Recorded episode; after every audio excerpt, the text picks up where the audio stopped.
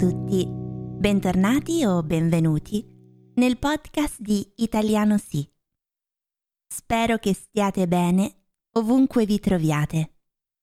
Se siete in Italia sapete che è di nuovo in lockdown. Tutta l'Italia è di nuovo zona rossa, ad eccezione delle due isole. Mi sembra che la Sicilia e la Sardegna siano zona bianca. Se non lo sapete, in Italia dividono le zone in cui ci sono più contagi di Covid-19 in base ai colori: zona bianca, gialla, arancione e rossa. E la zona può variare da regione a regione, ma anche da comune a comune. Se vivi in una zona rossa, significa che c'è un lockdown totale, cioè è tutto chiuso e si può uscire di casa solo per motivi di lavoro o per andare a fare la spesa. Invece in Germania, dove mi trovo io, hanno iniziato ad aprire negozi e altre cose, dopo 3 mesi di chiusura totale. A me non cambia molto, perché tanto faccio tutto su internet. E il lockdown in Germania è sempre stato abbastanza leggero, nel senso che, a differenza dell'Italia, qui siamo sempre potuti uscire per andare al parco, per fare una passeggiata in città. Per me l'unico cambiamento ci sarà quando finalmente potremo tornare nei musei, cinema, a vedere concerti.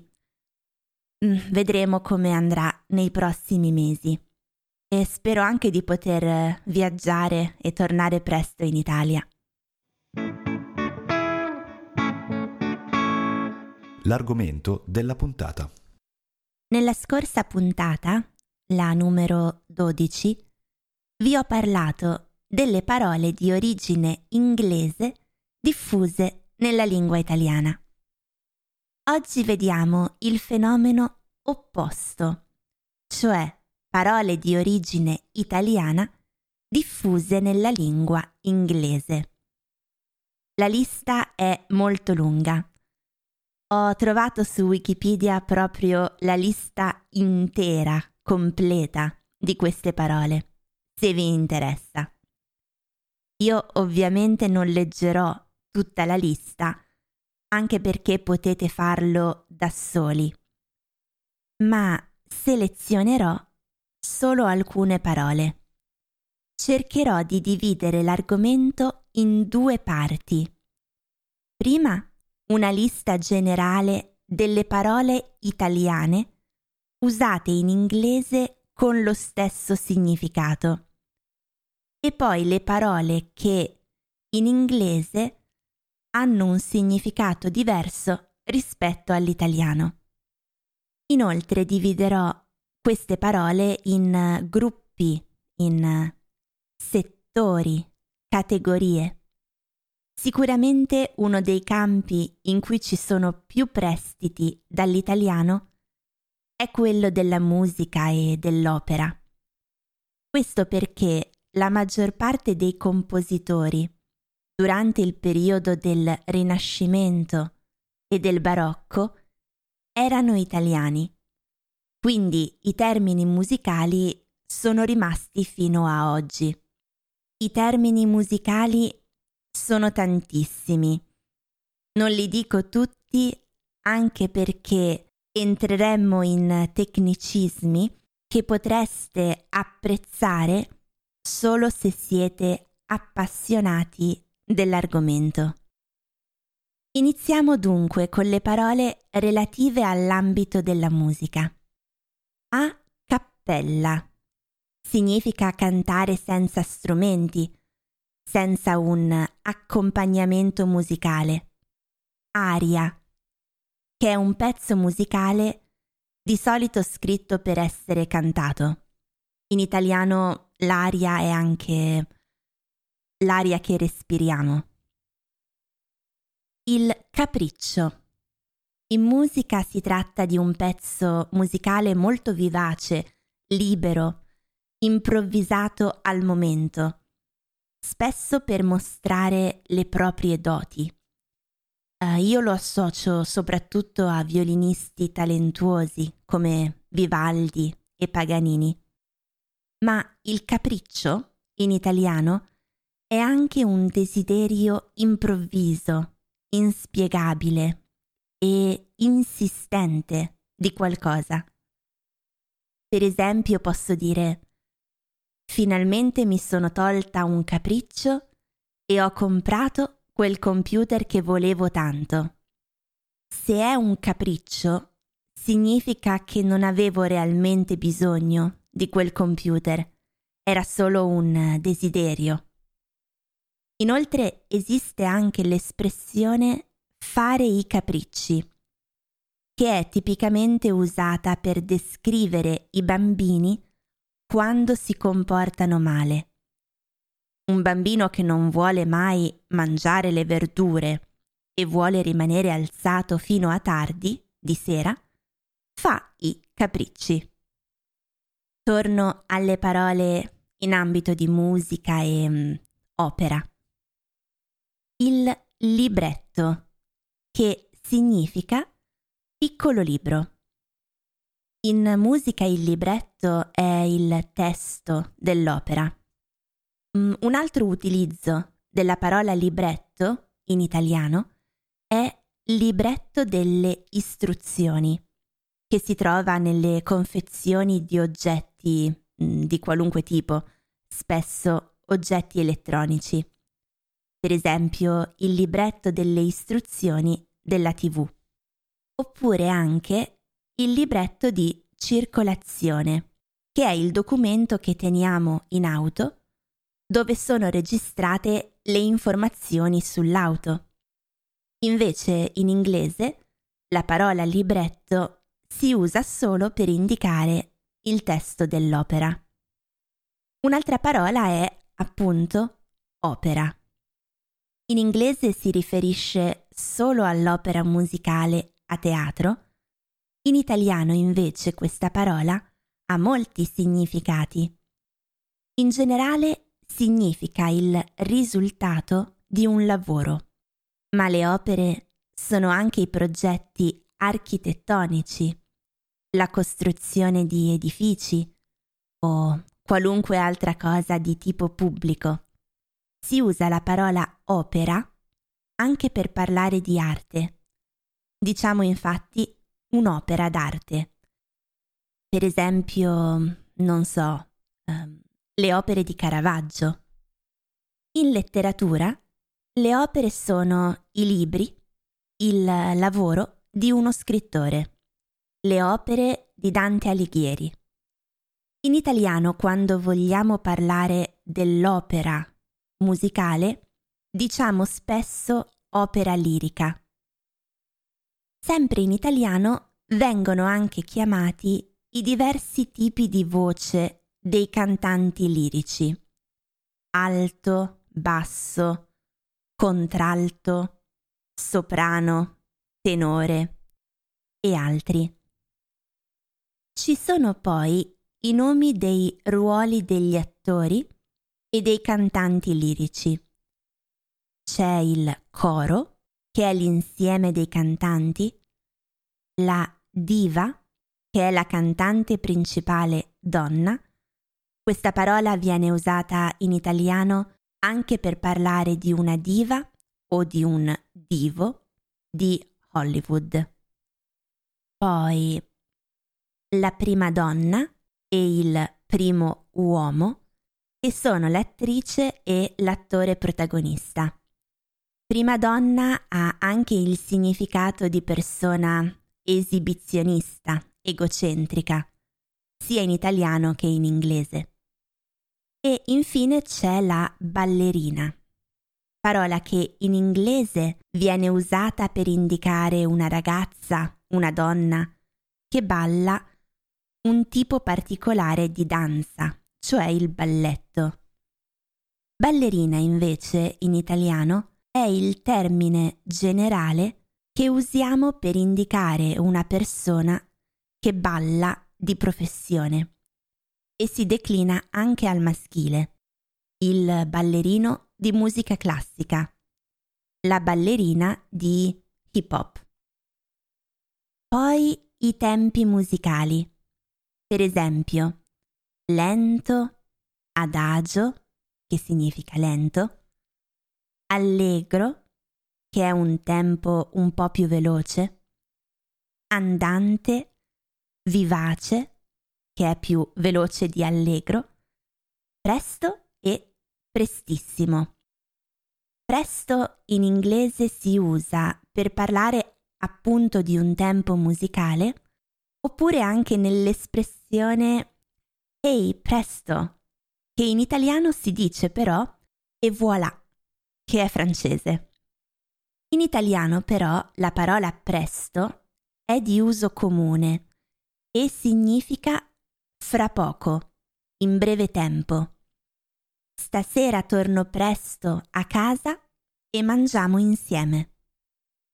La parola finale, che in inglese si dice finale, e si usa per indicare la fine di un pezzo musicale. In italiano no, questa è una parola che si usa in generale per indicare la fine di qualcosa. Il finale di un libro, il finale di un film, il finale di una parola, cioè l'ultima lettera. Non so se la prossima parola si possa inserire in questa categoria, ma la metto qui ugualmente. La parola è fiasco, che ha lo stesso significato in inglese e in italiano. Un fiasco significa un fallimento, l'insuccesso di qualcosa. Per esempio, uno spettacolo al teatro può essere un fiasco se va male. In italiano però il fiasco è anche una bottiglia di vetro per contenere il vino. La parola scenario, che deriva dalla commedia dell'arte italiana e si usa in inglese per indicare una serie di eventi, il plot di una storia, oppure anche per indicare una possibile situazione, reale o immaginaria. Anche in italiano si usa con questo significato di possibile situazione, ma anche per indicare un panorama, un paesaggio naturale molto bello. Per esempio, da questa terrazza si vede un bellissimo panorama, oppure paesaggio, oppure scenario. Inoltre usiamo la parola scenario anche per parlare dello sfondo, del background che si usa a teatro. La parola solo, che è un pezzo musicale suonato da un solo musicista.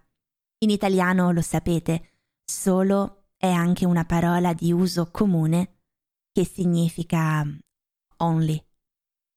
Infine, sottovoce, che in inglese è divisa in due parole, sotto e voce, ma in italiano è una parola unica, tutta attaccata. In inglese si usa nell'opera per indicare che l'attore o l'attrice abbassa il tono di voce per creare enfasi. Per esempio, per mostrare di essere stupiti, scioccati, offesi. In italiano la parola sottovoce si usa sempre in generale per indicare che si parla a voce bassa. Ora sto parlando sottovoce. Se siete musicisti o appassionati di musica classica e lirica, sapete che i termini musicali sono molti di più di quelli che vi ho spiegato adesso, ma ho selezionato solo poche parole altrimenti diventerebbe un discorso troppo tecnico e noioso. Come reagiscono gli spettatori alla fine di uno spettacolo? Che cosa gridano? Gridano bravo! Questa parola si usa sia in italiano che in inglese, ma in italiano è un aggettivo e si declina al maschile, femminile, singolare e plurale. Bravo, brava, bravi, brave. Questa parola non viene usata solo alla fine di uno spettacolo per complimentare gli attori, ma è una parola molto comune che possiamo usare tutti i giorni per dire che qualcuno è abile a fare qualcosa. Per esempio, se un mio studente o studentessa fanno bene un esercizio di italiano, posso dire bravo, brava. Un altro esempio, posso dire che io sono brava a disegnare, lui è bravo a cucinare, loro sono dei bravi studenti. Un altro gruppo di parole italiane usate in inglese sono quelle relative all'architettura. La parola belvedere, che in inglese significa una struttura architettonica collocata in un posto strategico per avere una bella vista su un paesaggio. In italiano usiamo questa parola più che altro per indicare un luogo, spesso una terrazza, all'aperto, situata in alto, da cui si può vedere una bella vista della città o di un paesaggio. Poi la parola inglese fresco, che viene dall'italiano affresco, e hanno lo stesso significato. La parola graffiti, usata anche in inglese, in italiano graffiti è il plurale, il singolare è il graffito. Le parole piazza, terracotta, che è un materiale, veranda, che è una terrazza o un balcone chiuso, balcone, da cui viene l'inglese balcony, la villa. Quest'ultima parola ha origini romane, la villa romana, e in inglese si usa per parlare di una casa molto importante, grande, signorile. Anche in italiano ha lo stesso significato, però si tratta in generale di una casa staccata dalle altre, singola, indipendente. In ogni caso, anche in italiano, villa fa pensare a una casa grande e molto bella, quindi di solito per parlare in generale di case singole diciamo villetta, che è un po' più piccola. Un altro gruppo di parole sono quelle usate per parlare della lingua e della letteratura.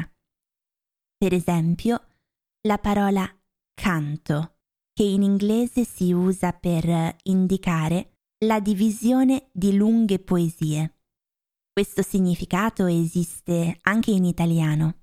Per esempio, i canti della Divina Commedia di Dante.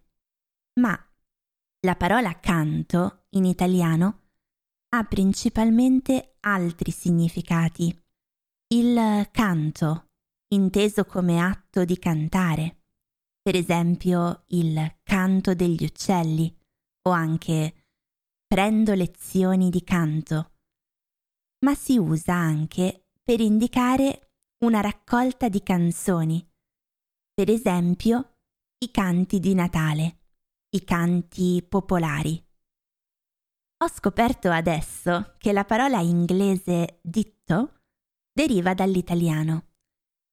Ditto in inglese si usa per indicare la ripetizione di parole o concetti. Per iscritto, il simbolo grafico di ditto sono le virgolette, sia in italiano che in inglese. Si usa per esempio quando si fa una lista di cose e anziché riscrivere le stesse cose si mettono le virgolette. Ebbene, la parola ditto deriva dall'italiano, in particolare dal toscano, perché ditto, in realtà in italiano detto, è il participio passato del verbo dire. Io ho detto, tu hai detto, eccetera. In italiano però non diciamo ditto, ma idem. Vi faccio un esempio. Sono in un bar con un amico. L'amico dice: vorrei un caffè. Anche io voglio un caffè, quindi dico idem. Mentre in inglese si direbbe ditto. Sempre parlando di linguaggio, un'altra parola usata in inglese è lingua franca, che si usa per parlare di una lingua usata per comunicare tra due gruppi di persone che hanno una lingua madre diversa. Per esempio, l'inglese è oggi una lingua franca. Cosa significa questo termine? Lingua lo sapete, e franca deriva da greco, arabo e italiano, e in tutti e tre i casi significa la lingua dei franchi, perché durante l'impero bizantino si usava la parola franco per indicare l'intera Europa occidentale, cioè l'Europa dell'Ovest. Poi la parola motto, che è di origine italiana e ha lo stesso significato in italiano e in inglese. Il motto è una parola o una frase che rappresenta una persona o un gruppo, un'organizzazione. Il motto è sempre scritto e viene usato per esempio per rappresentare un paese, uno stato o un'università. In italiano però la parola motto può anche essere usata per indicare una battuta divertente, una frase spiritosa che dovrebbe far ridere. La parola inglese novel deriva dall'italiano novella. È usata però in modo diverso. L'inglese novel è quello che in italiano viene chiamato romanzo. Se leggete un libro, non dite leggo una novella, ma leggo un romanzo. In italiano la novella esiste, ma è un racconto più breve e meno complesso del romanzo. Infine, la parola stanza, che in inglese si usa per indicare la divisione di una poesia. In italiano non diciamo stanza, ma strofa. Una poesia è divisa in strofe. Invece la parola stanza si usa per indicare una camera in una casa. La casa è divisa in tante stanze diverse. Ora cambiamo completamente settore e ci spostiamo dal settore della musica, dell'opera, della letteratura a quello del commercio e della finanza. Ci sono infatti tutta una serie di parole che vengono dall'italiano. Per esempio, bank viene da banca, bankrupt viene da bancarotta, capitalism viene da capitale. E pensate un po', la parola money deriva da moneta. La moneta in italiano sono i soldi non di carta ma di metallo, le monete da 1 o da 2 euro. La traduzione in italiano di money è soldi, plurale.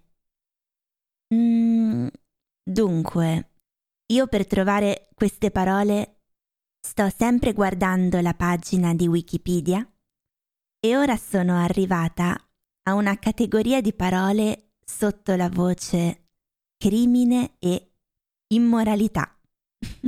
Bene, Quindi ci sono alcune parole di origine italiana usate in inglese per parlare di crimine e immoralità. Qualcuno ha detto mafia, ma anche parole come assassin, che viene da assassino, bandit, da bandito, bordello, fascism, da fascismo, Machiavellian, da Machiavelli. Poi la parola casino, da casa, che però in inglese rappresentano questi luoghi dove si va a giocare d'azzardo. Spesso hanno hotel, ristoranti, intrattenimenti di vario tipo. In italiano questi luoghi si chiamano però casinò, con l'accento sulla O. Invece il casino di per sé in italiano significa caos, confusione, disordine. Poi casino in italiano può anche essere usato per parlare di un bordello, di un locale con prostitute. Il ghetto è un'altra parola di origine italiana usata in inglese. I ghetti in inglese sono i quartieri poveri di una città dove vivono spesso delle minorità.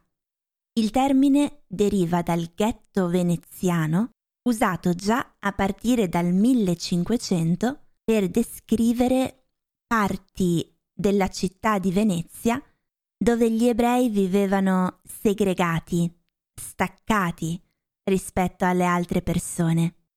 Cambiamo settore e vediamo ora una serie di parole che hanno a che fare con la scienza e con la natura. Per esempio, influenza, spesso semplificato in flu in inglese. Lava, vulcano. Una parola molto attuale in questo periodo, quarantine, viene dalla parola italiana quarantena, che significa 40 giorni e deriva dal dialetto veneziano usato nel 1400 circa. Si usava per indicare un periodo in cui l'equipaggio e i passeggeri delle navi dovevano rimanere isolati prima di poter sbarcare, di poter scendere, a causa della peste, della morte nera. Poi la parola saliva, dall'italiano saliva, la parola riviera, che in inglese viene usata per descrivere in particolare le coste con un clima subtropicale. In italiano invece riviera significa qualunque tipo di costa. Infine, i nomi di due paesi che derivano da due esploratori italiani: Colombia, da Cristoforo Colombo, e America, da Amerigo Vespucci. Ora arrivo finalmente alla lunga lista di nomi che hanno a che fare con il cibo e la cucina. Vorrei prima trovare tutte le parole che si usano più o meno nello stesso modo nelle due lingue e lasciare per ultime quelle che hanno un significato o un uso diverso. Fate attenzione in particolare alla pronuncia di queste parole, così la prossima volta che siete in Italia sarete sicuri di pronunciarle correttamente. Innanzitutto la parola al dente, che come sapete si usa per indicare la pasta cotta nella maniera perfetta. Al dente di solito significa 1 o 2 minuti prima di ciò che viene indicato nelle istruzioni di cottura che si trovano sulla confezione della pasta. Quindi deve essere cotta, ma ancora leggermente dura. Il contrario di al dente è scotto. Se la pasta è scotta, significa che è troppo cotta e non è più buona.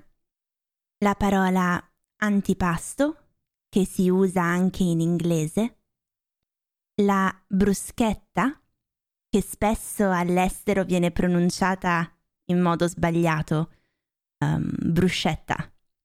Però no, è bruschetta perché c'è la lettera H, che rende duro il suono SC.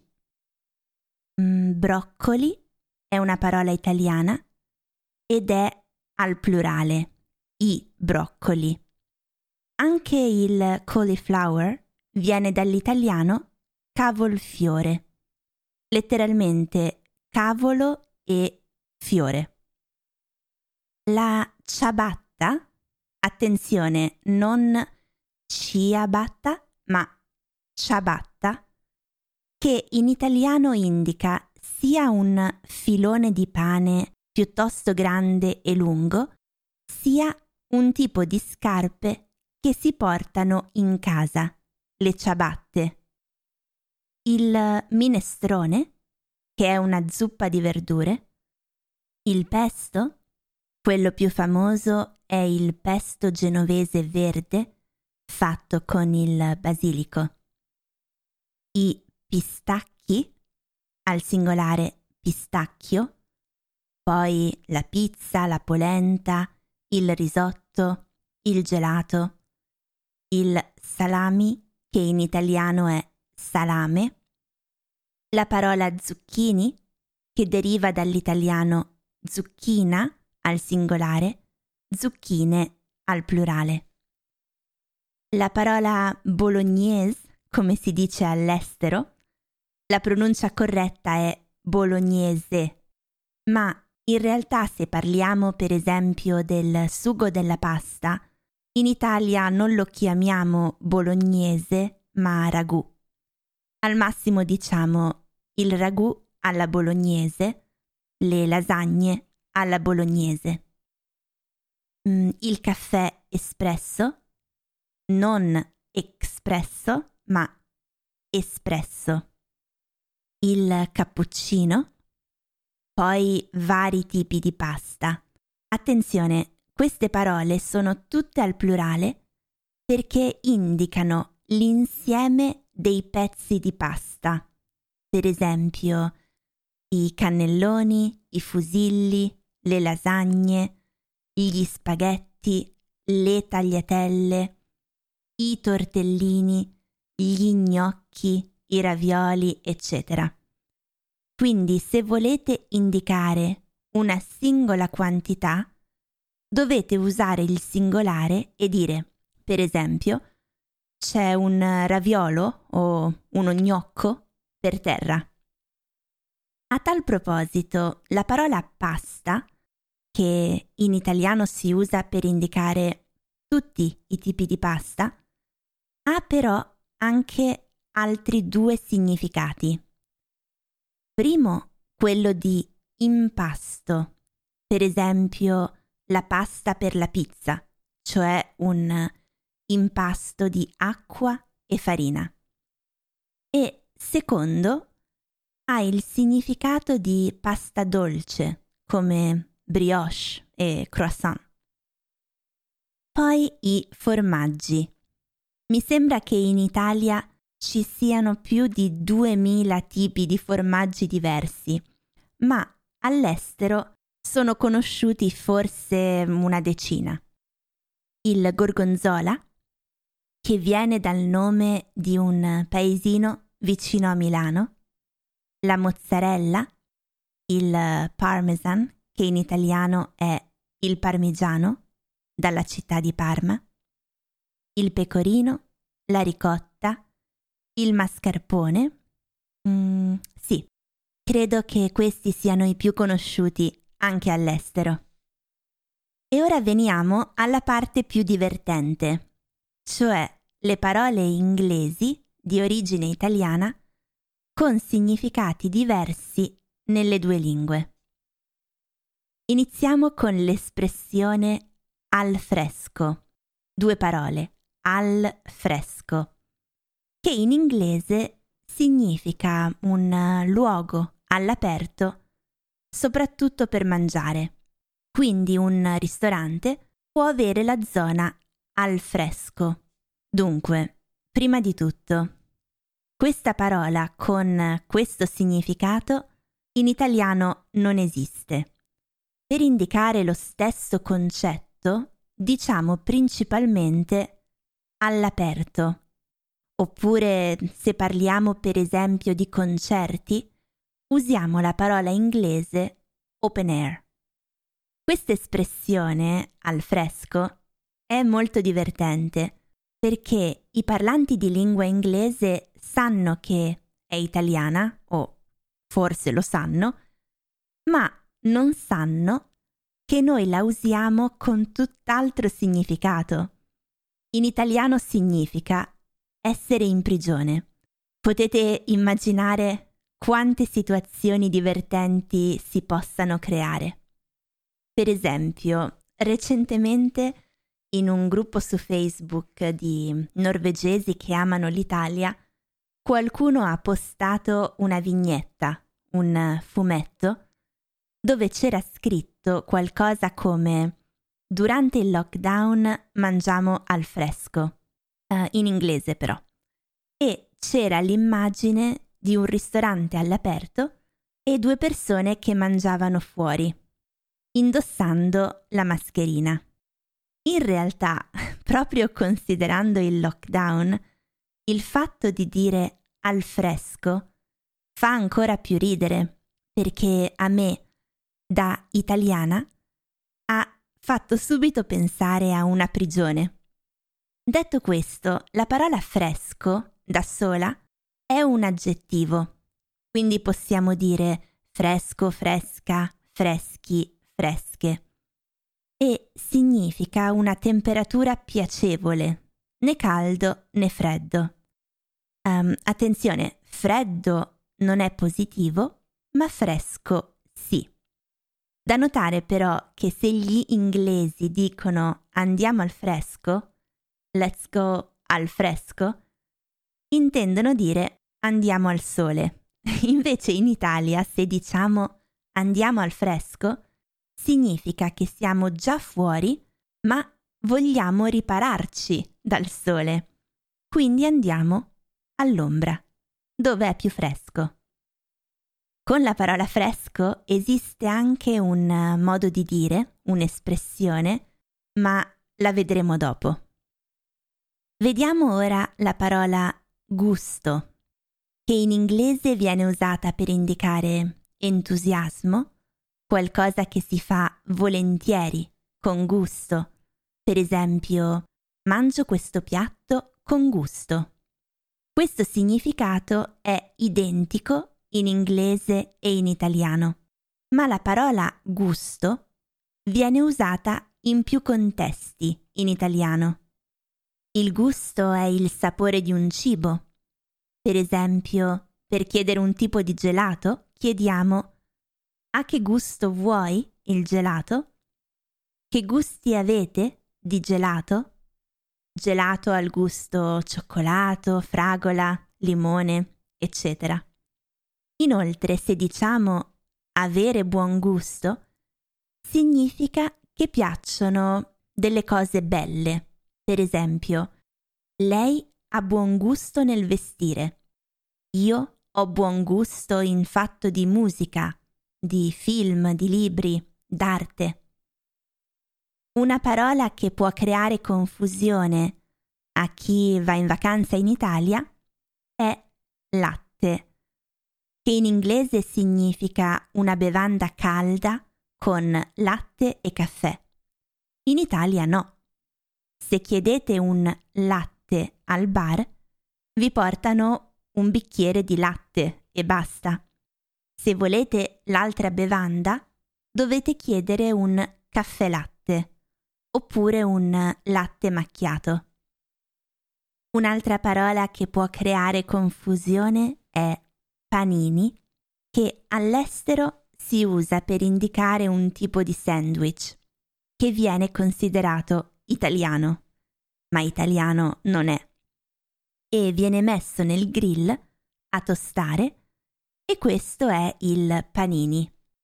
In italiano panini è il plurale di panino e vuole dire semplicemente sandwich. Quindi un panino, due panini, sono qualunque tipo di sandwich.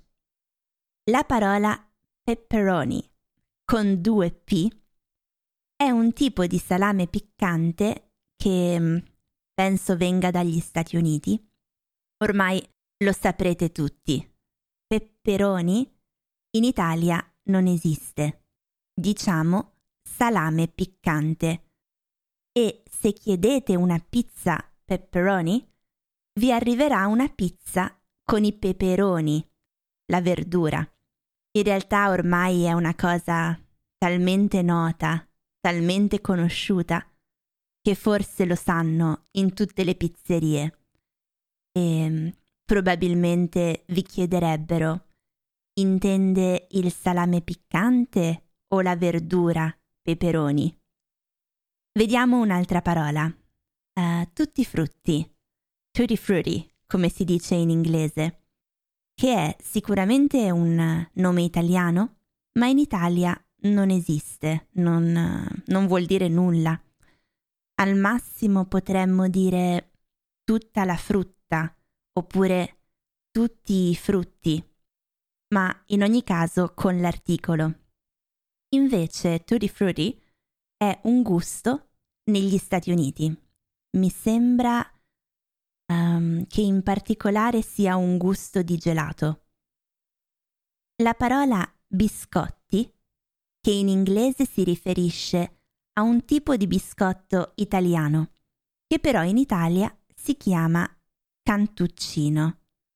Mentre in Italia la parola biscotto al singolare e biscotti al plurale si usa per qualunque tipo di biscuit, cookie.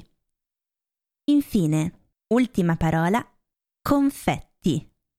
Ho già spiegato l'origine di questa parola in un altro podcast, precisamente nel podcast numero 6, dal titolo Di ciabatte, coriandoli e confetti. Quindi andate ad ascoltare quel podcast se volete sentire la spiegazione completa. In breve, confetti in inglese sono i piccoli pezzi di carta colorata che si tirano in occasioni speciali, come il carnevale.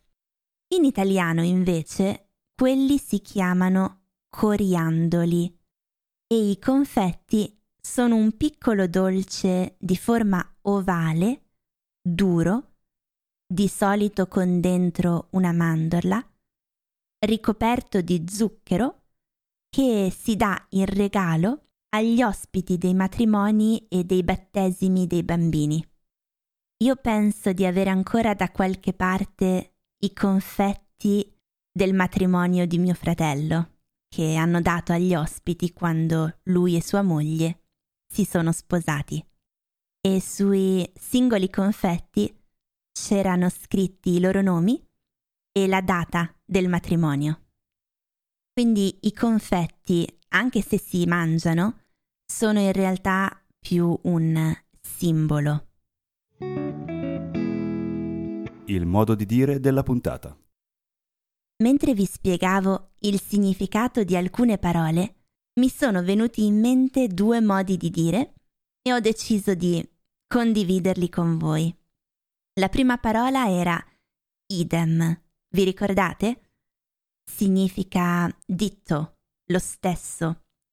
Mentre parlavo di questa parola, ho pensato, senza volerlo, a un'espressione curiosa che diciamo in Italia, che è idem con patate. Allora, se io dico idem con patate, significa che voglio dire la stessa cosa già detta prima da me o da un'altra persona.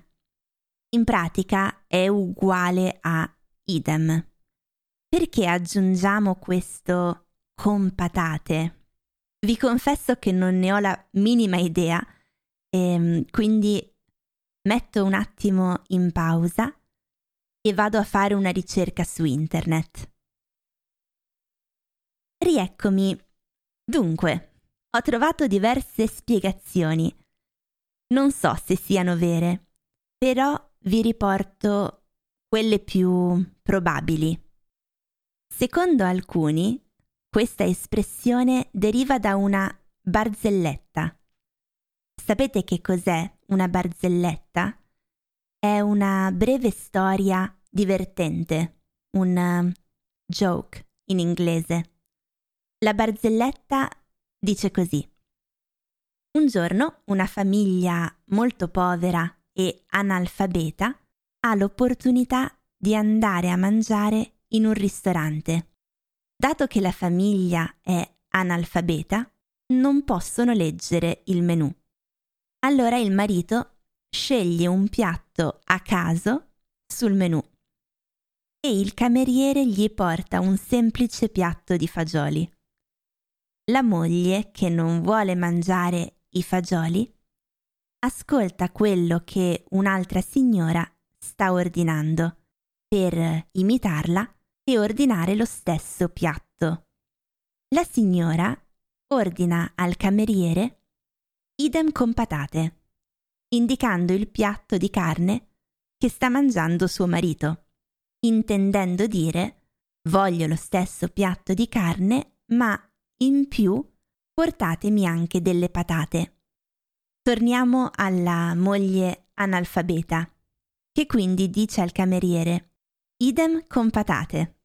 Il cameriere ritorna e le porta lo stesso piatto di fagioli che aveva portato al marito, con un contorno di patate. Un'altra spiegazione dice che questa espressione viene dal nord Italia, dove le patate sono un cibo molto diffuso e quindi è normale ordinarle come contorno. Infine c'è un'ultima spiegazione che secondo me è la più realistica, che dice che in latino si diceva idem comparate, per dire lo stesso, come sopra. E in italiano c'è stata una storpiatura, una modifica della parola comparate, che è diventata con patate. Comunque fate attenzione, se volete dire per me lo stesso, la parola comune è idem. Idem con patate non lo diciamo spesso e se lo usiamo è in senso ironico, per sottolineare la ripetitività di qualcosa. La seconda parola era fresco. Mentre vi spiegavo i vari significati della parola fresco, mi è venuta in mente anche l'espressione stare freschi, che ha un significato molto specifico e particolare, e se non lo sapete non potete indovinarlo. Vi faccio subito un esempio.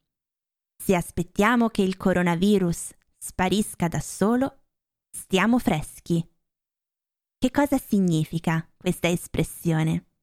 Significa che dobbiamo aspettare tantissimo, perché non succederà mai. Perché ha questo significato? Dunque, pensate alla parola fresco. Spesso usiamo questa parola per parlare di cibo, in particolare di frutta e verdura. Una verdura fresca è stata colta da poco tempo e poi mettiamo questa verdura in frigorifero, così si manterrà fresca, durerà più giorni e proprio da qui viene l'espressione stare freschi, che significa attendere qualcosa che non accadrà mai. Quindi viene usata in senso ironico. Vi faccio altri esempi. Se aspetto che il capo mi dia un aumento, cioè mi dia più soldi, sto fresca. Se aspettiamo che loro ci diano una mano, stiamo freschi. Non succederà mai. Con questa puntata si conclude il mio breve confronto tra la lingua inglese e italiana. Spero che abbiate imparato qualcosa di nuovo e che vi sia stato utile. Vi aspetto tra 2 settimane e vi parlerò dell'Umbria.